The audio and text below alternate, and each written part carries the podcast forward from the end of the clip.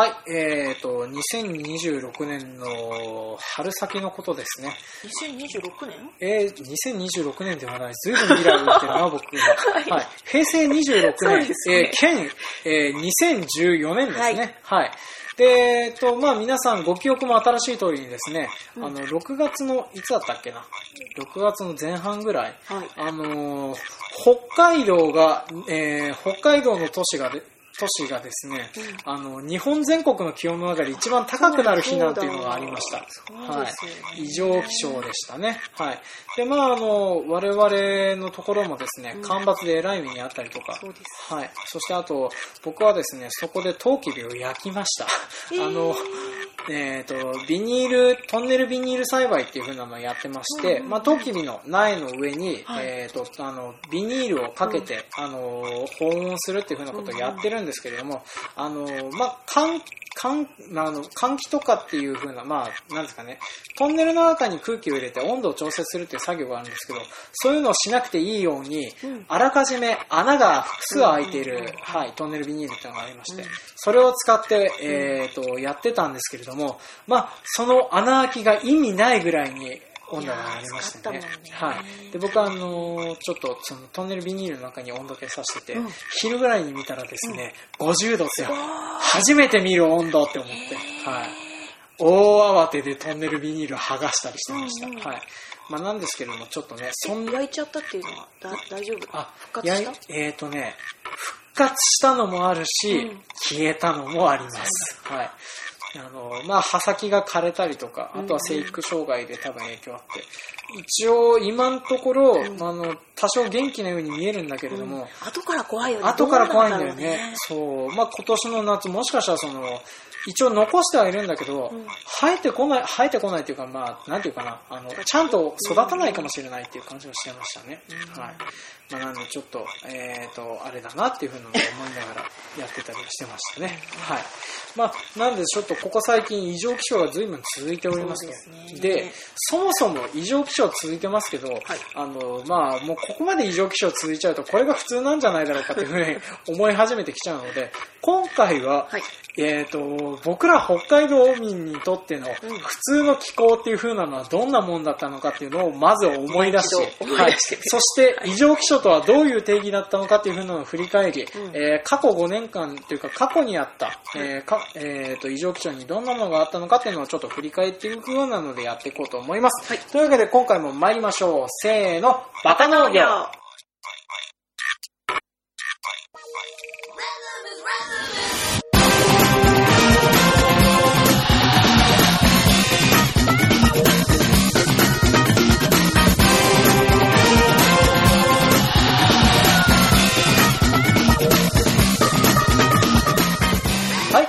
この番組は北海道の中心部、札幌市のちょっと東側にある江別市から青年農業者がお送りする、不真面目系農業トーク番組です。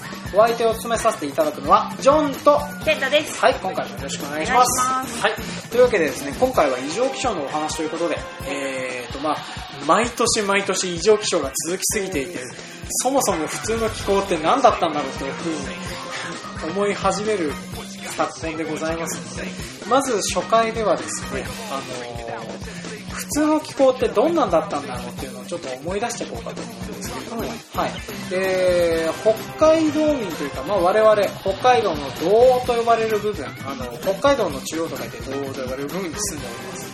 で、えーと春夏秋冬という季節がありますけれども、はいまあ、どんなような気候だったかっていうのをちょっと思い出してやっていきましょうか。はいというわけで、春先の気候、3月？3月から始まって、うんえーと、そうだな、6月ぐらいまで、うんだいたいどういう風な気候だったかなっていうのをちょっと、まあ、まず雪が溶けるとのとかは、だいたい4月下旬かな。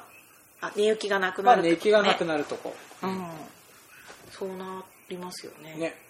であとは、気温とかっていうのはだいたい、へーそう、確かにね、僕もこうやって聞いててね、僕も自分でどう言ったらいいか分かんなくなっちゃうんですよね。まあ、例えばあのリラビエっていう言葉が、うん。あのまあ、最近亡くなられた渡辺淳一さんとかが言ってた、えー、とリラの花がそうですね。5月半ば？えーリラビエはですね5月下旬から6月の上旬になりますね、うんうんうんで、まあ、リラの花が咲く頃に一度冷える季節があるんですけど、ちょうどリラビエの時期に、うんうんえーとまあ、今年あった、はい。あの北海道が一番暑くなった日、うんはい、別にライブが起きたわけでライブがあったわけでも 伝説伝説が起こったわけでもない日なんですけれどもめっちゃ暑くなってしまったりはしましたね。はい、でその後にですね、えーとまあ、6月はだいたい一旦冷えてからその後また徐々に徐々に温度が上がっていくっていう風な形になってますと、うんでその後、えーと夏。夏はだいたいどんな季節になりますかね、夏？なんか暑くてもうん。そんなに暑くなりすぎず、まあ、さどっちかというと寒くなることの方が多いかなっていう印象がありますよね。あのまあもともとはそんな季節だった気がするね。うん。であとはあの雨が、まあ、6月中ぐらいからポツポツポツって降り始めて、うん。うんであとはそうだな。あのなんか梅雨とかもなくどっちかというとカラッとした天気になることが多かったような気がしてましたね、うん。あとは何かあったかな？夏場。そう北海道のそういう夏って久しくねえからは覚えら覚えてないですね。はいでその後秋。はい。秋に入ると、まあ、大体あの何ですかね。えー、と嫌がらせのように麦を買ってるシーズンによく雨が降ってたかなって思いますね。ねでこれはあの当たるのが普通だっていう感覚なんですよね、腹立つけれども、うん。はい、でその後にあの、まあ、米の収穫とかある季節とかもあの大体雨がよくふ当たったりするんですよねまあ、そういう都合の悪いことはよく覚えてますけどね、はい、でも今年あのそんなんでもなかったりとか。あとでもあのまあそうですね。なんか大体えっ、とまあぽつらぽつら11月になるにつれてうん。本当は乾いてたような気がするんですけどでもここ最近そういうのがないので全然思い出せないですね、でまあ冬に入ると,、うんはい。えーとまあ、大体雪が降じ、ま、降り始めて寝雪になるのは10 12月15日ぐらいかな、うんうんうん。本当は、まあ、なんだけどここ最近早かったり遅かったりそうだよね。なるんですよね。でまああの11月中とか10月中とかはほとんど結構乾燥してることの方が多かった印象があるんですけれども、うんうんはい。まあ、それはちょっとどうだったかなっていうふうな。であと積雪量はあの、最近多いですけれども本当はもっと少ないですよね、うん、昔こんなに雪あった記憶ないですもんね。うん。いやで私10年ぐらい北海道にいなかったから、うんうんうん。最近のこの北海道にいるのはこの5年うんうん。のその記憶しかないんだよね。あまあそうですね。意外とあの気温とか気候とかに、うん。詳しく覚えるようになるのって農家になってからっていうのがありますからねでちょっと僕もあのそんな感じで農家になってからしか記憶を掘り起こせないでいるんですけれども、あと大変な時の思い出しかない。ああまあそれに暑いと雨雪多すぎ何回除雪させる気だっていうね、うん。そんな感じのことばっかきりり覚えてないものですね、はいまあでもあの僕が入った1年目はうん。特に異常気象でも何でもない年だったんですけれど、うん。そこではあの除雪の回数とかもずっと少なかった覚えがあるんですよね。どこの除雪？まあ、例えば自宅周り。えーとまあ、その頃はまあ普通に実家に住んでおりましたんで,、うん。で実家の方でやってる時とかにちょっとあの、まあ、そんなに大変な思いをして除雪をしてなかったので、まあ、ちょっとそういう風な感じでちょっと雪が増えてるのかなっていうね、感じにはなってたりしますね、まあ、なのでちょっとここから、えーと異常気象とは何かという風なのをちょっとおさらいしていきましょうか。はい。はい、でこちらちょっとまた、えー、とウィキペディアの方で、えー、頼るようにするんですけど最近ちょっと知ったんだけど、うん。ウィキペディアって情報ソースとしてはまあ不確かなものらしいですねそうなんだ、まあ、なんでかっていうとそうそうそう。あの権威ある人とか権威づけといううん。権威づけっていう言い方が悪いな。あのちゃんとしたところで査読を通っていないっていう風なところで、うん。本当はそうとしてダメらしいですねっていうのを最近聞きました、はい。まあ、なんだけれども元がここしかないのでここから引っ張ってきますね。はい。はい。で異常気象の定義と概念というのはですね、はい。気象庁ではですねこう定義しています、過去30年の気候に対して著しい偏りを示した天候を異常気象として定義してるんですよね、30年？30年なんですね。まあなんで、異常気象が3年続いてるってどういうことだって話ですよね、そしたらね。うん。まあ、これちょっと後で話しますけれども、はいあのここ最近あの異常気象続いてますので、ちょっとそんな感じ、異常気象が続いているような状況になってますねっていう。で、まあ、気象庁ではそう言ってるんですけど、まあ、世界気象機関というふうなのがありますと、こちらではですね平均気候気温や降水量が平年より著しく偏りその偏差が25年以上に1回しか起こらない程度の大きさの現象というふうに定義してますと、まあ、これでも過去30年とあと25年と、まあ、どっちにしろその結構な範囲でうん。あの離れてはいるんですけどそれの中で起こらないものというふうにはなってたりはしますねと。でまあこういう感じでその異常気象っていうふうなのが定義されてるんですけどもこれにかなんか最近ですねまあ最近異常気象ばっかり続いてるんで、うん。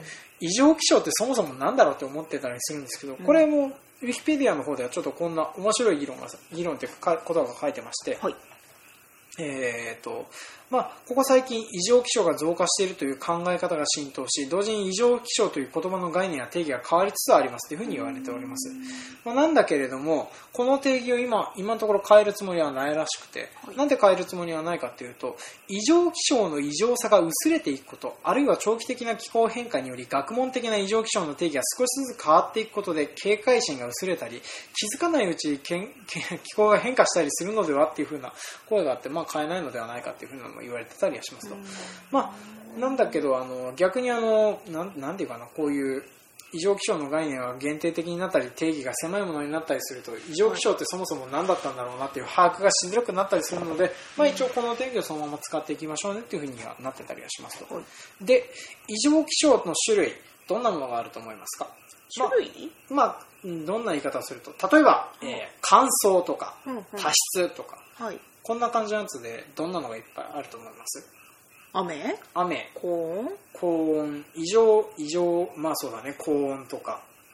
低温？低温。極低温、うん。えーあと豪雪。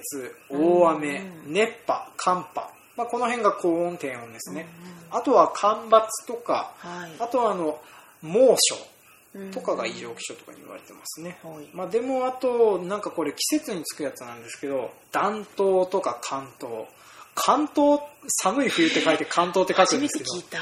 うん、まあ、あの、あれなんでしょうね。平年よりも寒い冬なんでしょうね。うん。まあ、冬は寒いもんだろうって気もするんですけど、まあ、まあ、それを言ったらね、あの、あ、でも、猛夏っていうのも一応、あ、猛夏はない。初夏ですね。あの、あ、暑いにな、暑い夏と書いて初夏。うんも、もしくは酷暑とかかな。うんうんまあ、あとは逆に冷夏ですね。はいあとは、あの、この辺の言葉は四季になんか大体寒い、暖かいという言葉がついて、うんまあ、春とかでも寒春、暖春ってあるし、秋とかでも寒秋、暖秋っていうふうにあったりしますね。はい。うんまあ、そんな言葉があるんだなというふうな思ったりしましたね。はい。まあ、そんな感じなので、ちょっとですね、あのーこっからまた異常気象を思い出していきましょうということで、はい。えっ、と、今年から順繰りに、えっ、と、さ、も思い出していきましょうか。はい。まあ、思い出していきましょうかって、まあ、今年はあの、先ほどから話している通り、うん。えっ、と、暑いです、6月が。使ったし雨が降らなかったね5月、ね。あのー乾燥とかが結構ひどくてね、うーんとまあや野菜関連で、うん。あのーまあ、乾燥しすぎる注意報みたいなものを普及所が発行してくれたりするんですけど、うん。そのふあののやつの中にあのブームで水をまきましょうとか水を引っ張れるところがあるんだったら、あうん。の散水をしてくださいとかそういうふうなことを注意書きが書かれてたりはしてたぐらい乾燥しておりましよたと、かったですね。ね、なんか水とかまきました？今年。来ました。まきました。じょうろでもブロッコリー植えた後じょうろで巻いたりああとうん。何？ブルー。ああとブームっていうか、うんなんていうかな、うん。あのブームスプレーヤはい、うん。それやりましたね。ー、ねはい、僕もあの移植トウキビだけそれやりましたね、うんトンネルとかマルチ栽培をしてるところとかは割とほ水を持ってくれてるのでうん水あげなくても大丈夫かなと思ったんですけど機械で移植したところはねまあかわいそうなことになってたんで、はい、水あげましたね、はい、であと特に水とかあげてなかったんですけど、うん。あのブロッコリーは暑さでくったりしててかわいそうな感じなん本ですね。当にもうペタってペタって。死んで死んでた。うん、そうそして死んでたやつはあの育ってもなんか形変になったりするどうんだよね。なるんだろう。ダメかな、まあすごく心配です。うちもあのダメになったやつは抹茶色になったり真っ黄色になったりうんちょっと偉い目にあったりはしましたね。はいでまあそんな感じでですねちょっとあの極端に暑いぞっていう風なのが続いてました、まあ、それが一応今年の異常気象かな。でまあ僕らにとっては異常な高温だったんですけど例えばこれがあの関東とか、えー、と関西の方とかに行くと雨がすごい降ってましたよっていう風なのがあったらしいですね。はい。ちょっとあんまり細かくニュースを見てないので何ともで言えも羨ましいないんですけど。なと思いつつこんなにドバッとはいらないとそうそうそう思ってそうニュー見てましたねねまあそんな感じでですねそのえっ、と今日まあそ向こうの方ではその今年は雨でえらい目に遭ってたらしいんですけど、まあ、あとはあのあれですね今年はあの春先とかにあの向こうはあの本来降るはずじゃないぐらいの異常な量の雪が降ってハウスを折ったとかっていう風な人方がいらっしゃいましたね。はい、ちょっと当番組でもコメントいただいて取り扱ったりはしてたんですけれど、まあ、そんな感じでちょっとあのーなんかまあ地球がおかしくなってるよって言い始めるとねもううん。おかしいことばっかりなんですけど、まあ、じゃあちょっと振り返ってさらに振り返って、はい。平成25年ちょっと昨年にちょっと戻ってきますね、はい。でこれはですねちょっと,、えー、と昨年はですね、まあ、昨年もとっても夏が暑かったみたいですね。うん、はい。遅くあれ？そうで9月残暑がきつかった。そう残暑がきつかったんですね。でこれ夏どっちどっちかというとですね、えー西日本の夏の平均気温が、まあ、あの1946年以降第1位の高温になってたりしてたらしいんですね。北海道ではその9月とかその辺になるとうん。なってたりはするんですけどどちらかといえば北海道で困ってたことといえばあの積雪あの雪解けが遅かったんですね去年。そうですね。そう。うんうん。あの下手したらゴールデンウィークぐらいまで雪が残ってて 全然仕事ができないってなってましたね。はい、もう何も植えられないし何も準備できないしっていう、うんうんゴールデンウィークがあったっていう、はい、感じになってたりはしましたね、まあ、であとはあのえーとまあ、昨年も西日本を中心に広い範囲でかなり高温となってたらしいですね、うん。はいでまあ、ちょっと,、えー、と細かくそこまで、えー、と追ってはいないんですけれども、まあえーとまあ、暑くなってたみたいですね、はい、であとはですねさらにちょっと戻っていくと平成24年もまた偉い年になってましたと。はい。はいで平成24年はですね我々はどっちかというと農業者というよりは生活者としてひどい目に遭ってたりはしましたね。平成24年、なんでしょう、はい、北海道であったこと、えー岩見沢に豪雪のため自衛隊が救助に 参りましたということがありました。やっぱり多かった。なはい、うん。日本海側を中心に記録的な積雪となりましたと、うんうん。でまあこの年の冬が異常でですねおそらくやばかったよね。街中。はい、でその翌年のに平成25年の積雪の遅さは、まあ、それから来てるのかなっていうのもあるしあとはあの、まあ、単純に、えー、と5月に雨降りすぎっていうね、うん。うん今年逆にあの全然雨降らなくて困ってるぐらいなんだけど、うん。うんまあ、そんなような感じになってたりはしましたね。で、えーとまあ、あとはですねその平成24年はですね、えー北東日本は厳しい残暑となりましたと。8月9月とあのかなり、はい、あのうん。結構記録あの3巡続けて高温の記録を更新してたそうです、はいでここでさ3年間連続で続いてるんだけれども、うん。その後間平成23年は異常気象ではなかったらしいんですよね。うーん。で思い返してみると平成23年の思い出が特にないっていう。いやもう思い出せない。思い出せない。平成20 2011年って何してたって言われると覚えてないですよね、うん。うん。今から4年前？5うん。年前、うん。まあちょうどなんか、うん、何したか覚え出せないですね。はい。どんどん新しい記憶がはい。上書きされていっちゃって、えらい目に遭いましたね。こういうのをさうちの父親とかすごく覚えてんだよね。毎年どうだったとかって。やっぱりあの農家続けて長いと、ん。あのこの年どうだったとかって覚えるんでしょうね。多いよね。ねそういううちのはい。両親連中も結構覚えてますね。ね。はいねえ僕その5年分の知識があるかと言われると、ね、全然ないんだけど容量がないのかな。ないのかな。あんまりね覚え方が悪いのかもしれないけど、うん。まあ、それでちょっと振り返っていくと、まあ、その23平成23年特になくて、はい。平成22年。この年はですね、あの、えー2010年夏6月から8月の日本の平均気温は統計を開始した1898年以降で最も高くなったそうなんですよね。うんうんうんはい、これはあの北海道も含まれてたのかな？うん。とにかくあのはい、22年はまあ夏の極端な低温というふうなのがありました。はい、日本列島は発達した低気圧が頻繁に通過しやすい状態となり、あでもその代わりその割にですね、うん。このここの年の初めはですね3月から4月にかけて日照不足とが少なかったらしいっていうね、うん。まあ、なんだけれども夏場になると極端な高温になってたっていうのを考えるとちょっとすごいよねっていう。はい、で、まあ、そこからさらにちょっと振り返っていくと、まあ、ここも3年続いてるんだよね、うん。平成21年7月の不順な天候、まあ、これはあの日照不足とか梅雨明けの遅れっていう風なのがありました。でちょっと時間も迫っているのでここからダイジェストでがっつりいくと平成20年。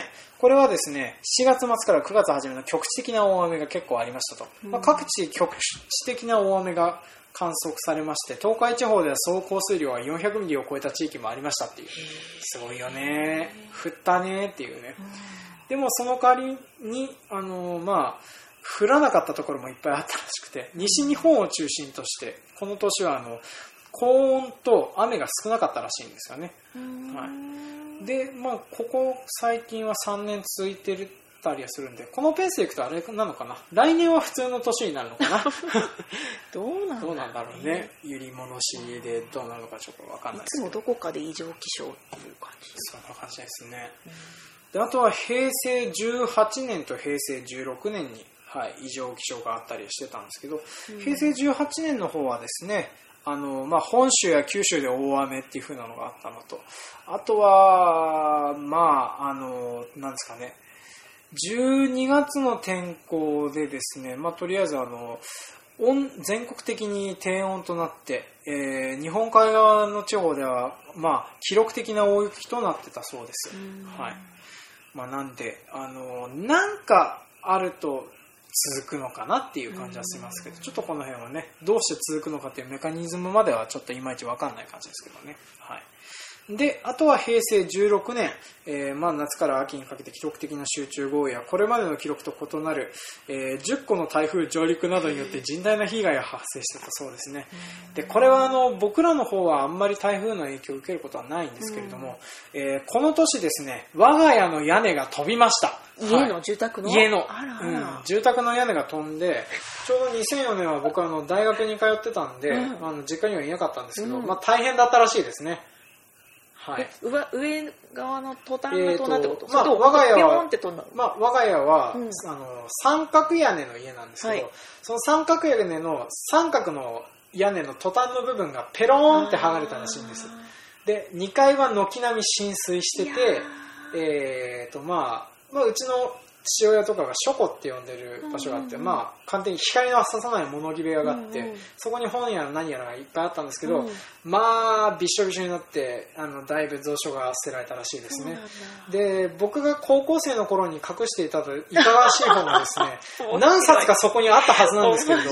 はい。まあそれがですねその騒動があって本を戻して、うん。あの大変だったなっていうふうなのを振り返ってた後で、うん。その本はどこにあったんだろう 行ったんだろうなっていうふうなことをちょっと僕はあの聞きたくて聞けない状況になって。ます置いておいたんだねもう。あのそっか。処分して家を出たんじゃないんだ。そうそうそう。あのそういうのを処分しとけばよかったんですけど、うん。ちょうど書庫につながる部屋っていうのが僕の部屋だったので、うん。そのままにしておいたらですね、まああのまあ、高校生が持ってるいかがわしい本とい言ったらですね、まあ、まああの一応番組上ではですね、はい。あのとりあえず、えー、と18歳以下のものでも所持可能な、えー水着グラビア的なものというふうなおお話をしていこうかなと思うんですけど健康的なはい。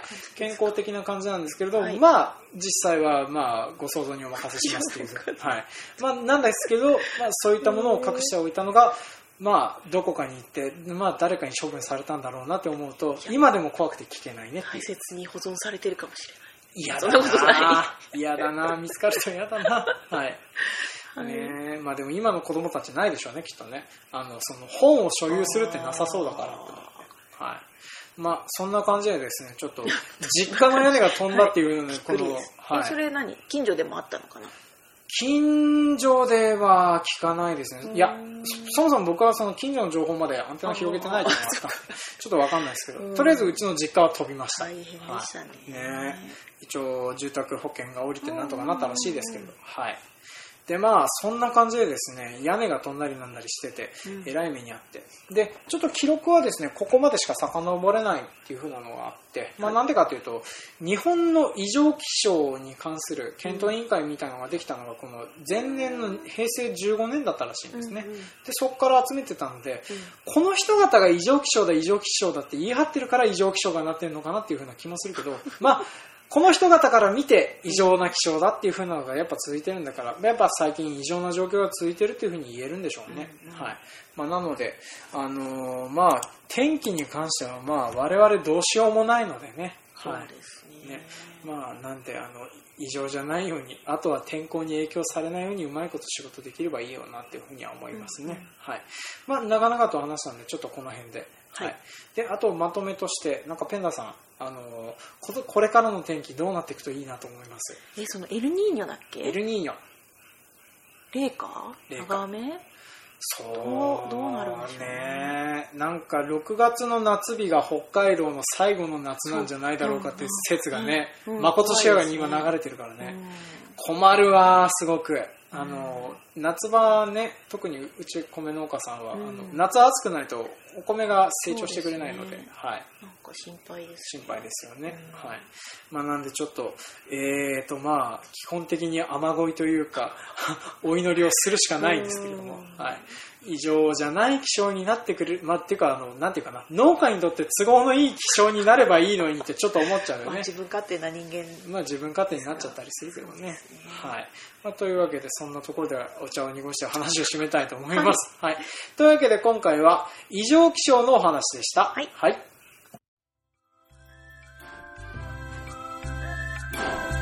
はい今回も聞いてくださいましてありがとうございましたありがとうご。ざいました当番組では感想、コメントを募集しております。メールアドレス、バカ農業 .gmail.com までメールをいただくか、Facebook ページ、ブログ、Twitter などでもコメントを募集しております。えーまあ、いただいたコメント、メールに関しましては、こちらの後番組の後の方で、えー全部紹介させていただきますので、何かしらあったらコメントください。はい。で、えっ、と、今回は、前回いただい、前回までいただいているのが一番最後のやつだから、えーちょっと待ってくださいね。はい、出た。えーとりあえず、あの、ツイッターでコメントいただきましたので、ご紹介させていただきます。はいで、こちらはですね、体調管理の話の方に寄せられてたやつで、えー、ツイッターのアカウントネーム、えー、ズノさんでいいのかな ?ZUNO さんから、えー、とコメントいただいております。はい、ありがとうございます。で、こちらはですね、体調管理の時に温泉の話をしてたんですけど、うんうんえーその温泉に関するやつです。はいで、こちらの方、ちょっとそのまま読みますね。はいユンニの湯はタンニン豊富でお肌ツルツル、女性におすすめですね。うんイヤミザーとタンニンなんだ。タンニンってどんなやつ？あえ、茶色いやつかほんと。濃い濃い茶色茶色っていうか黒っぽい感じで、うんうん。うんうんああ、いいな。なんか、そっか、ユンニの湯、そう、なんかね、久しく行ってないけれど、うん。いいんだよね。あの、あと庭露天風呂の庭が男性はせ、狭いんだけど女性はすごくあ、広い。そうなんだ。宿泊すると朝朝は逆転してるから男性も入れる。ああ。女性のお庭というか、まあ、自然な感じがとても好きです。なんか僕はあの、ユンニの湯は行く途中にある、なんていうのかな、巨大なすり鉢状の坂ありますよね。うんあれが移動するの楽しくて。うん、車のせ走ってるとあれ楽しいんですよね。はい。まあ、そんな感じでちょっと、まあ、久しく行ってないけど、たまにちょっと行きたいなと思うんですよね。はい。で、あとですね、岩見沢と月形の間にある北村温泉は、鉄分と塩分が豊富で、露天風呂でじっくり体の芯まで、えー温まれば汗がダクダク出ます。寒い時期はもちろん、暑い時期にもおすすめです。お疲れの際にお試しくださいませっていうふうな来ておりました。はい、ありがとうございます。北村温泉は久しく行ってないなちっちゃい頃じいちゃんばあちゃんとはあ、はい。最近行ってない僕もそんな感じですね。うんあの、本当にちっちゃい頃行ったことあるぐらいですね。いやー、いいな北村温泉か。ちょっと、いや闇沢と月形っていうと、うちからどのぐらいだろうな。結構ちょっと遠いか、まあでも1時間しないで行けるぐらいかな。うんはい。ちょっとそれもね、また温泉行きたくなってきたので考慮して、まあ行ってみようかなと思います。であとですね、ちょっと Facebook の方でコメントをいただいてたんですけれども、ちょっと僕宛てにコメントをいただいてたので、あの、まあ、これもあの、えっ、と、ブログにコメントをくださったミッチーさんから、えっ、と、農具の話っていう、はい農業の道具の話についてちょっとしましたね。で、その時の話に来てたんですけれども、まあ、その、まあ、カラス口を忘れてませんかっていうふうな話をされました。カラス口。えっ、とね、なんかあの、苗を移植するときに、はいはい。あの土に刺してカパって開けると、はい。うまく苗が入れるよっていうやつなんですけど、うんうんまああの我が家カラス口あるんですけどほとんど使えません。なぜなら土が硬いからっていう。うん。そうまあなんでちょっとあんまりね僕は愛着がない動画なんですけどペンダさんとか使ったりします？カラス口っていや家にあるなって見たことあるけど使ったことはない。どういう時に？まあ、なんですかね、あの、ちょっと大きめの苗、例えば、かぼちゃの苗とか、ブロッコリーとかでも、あの、なんだろうな、128セルとかのちょっとデカめの、あの、最初の肥料肥料分というか土を多めに入れるようなところの時期のとかは、カラス口とかの方がいいのかなとは思ったりはするんですけど、まあでもなかなか使うことはないですね。はい。まあでもあの、最近ちょっとあの、なんだっけな、種まきくんっていう、マルチに種を落としていくって、ちょっとあの、僕あの、トウキビの栽培の仕方少しか、あの、いつもとやり方変えてみようかなってことで、あの、とりあえず今年はですね、機械移植で、えー植えた苗が非常に調子悪い。まあなぜなら異常気象で枯れかけてたからっていう。でまあ、そんなことで、まあ、これからもこういうことがあるんだったらと思思うのと、あとあの、機械移植はあんまり効率が良くないっていうふうに最近思い始めてたので、ちょっとあの、他の作り方を試してみようと思ってて、で、その中には一つにあの、マルチに穴を開けて種を落としていくっていうやり方あるんですけど、まあ、それでその、楽々田植え、あの、種まきくんっていう、その、なんていうかな、えっ、と、まあ、簡単に言っちゃうと、マジックハンド状になってる、くちばしのすごく長い、あのーカラス口があるんですよ。えー、1個9000、1万円しないぐらいで買えるんですけど、結構するんだね。はい。まあ、それとかが、まあでもそれ、立ったまま作業できるんですよ。立ったままカラス口へポスンポスンって入れていくんで、苗も植えられるし、種も当然まけるしっていう。はい。で、まあそういうのとか見て、ちょっとやってみようかなとか、これ意外とニンニクとかできんじゃねえかなってちょっと思ったりしてたりはしてたところですね。はい。いろいろあるんですねいろいろありますね。まああとその、その農具の話の時にしてたぎっちゃんが話してたあの、収穫釜みたいなのちょっと探してみようかなと思って探してないですね。うん。まあ、そのブロッコリーの収穫が早くなるんだったらそれに越したことないです。そうですはい。まあ、そんなようなことを思ったり思わなかったり。準備をしないといけない時期だそうだね。もうそろそろ収穫ですからね。そうですねはい。というわけで、ちょっとこの辺であのコメントも読させていただきました。はい。はい、というわけで、今回も聞いてくださいましてありがとうございました。ありがとうございました。はい。次回もお楽しみに。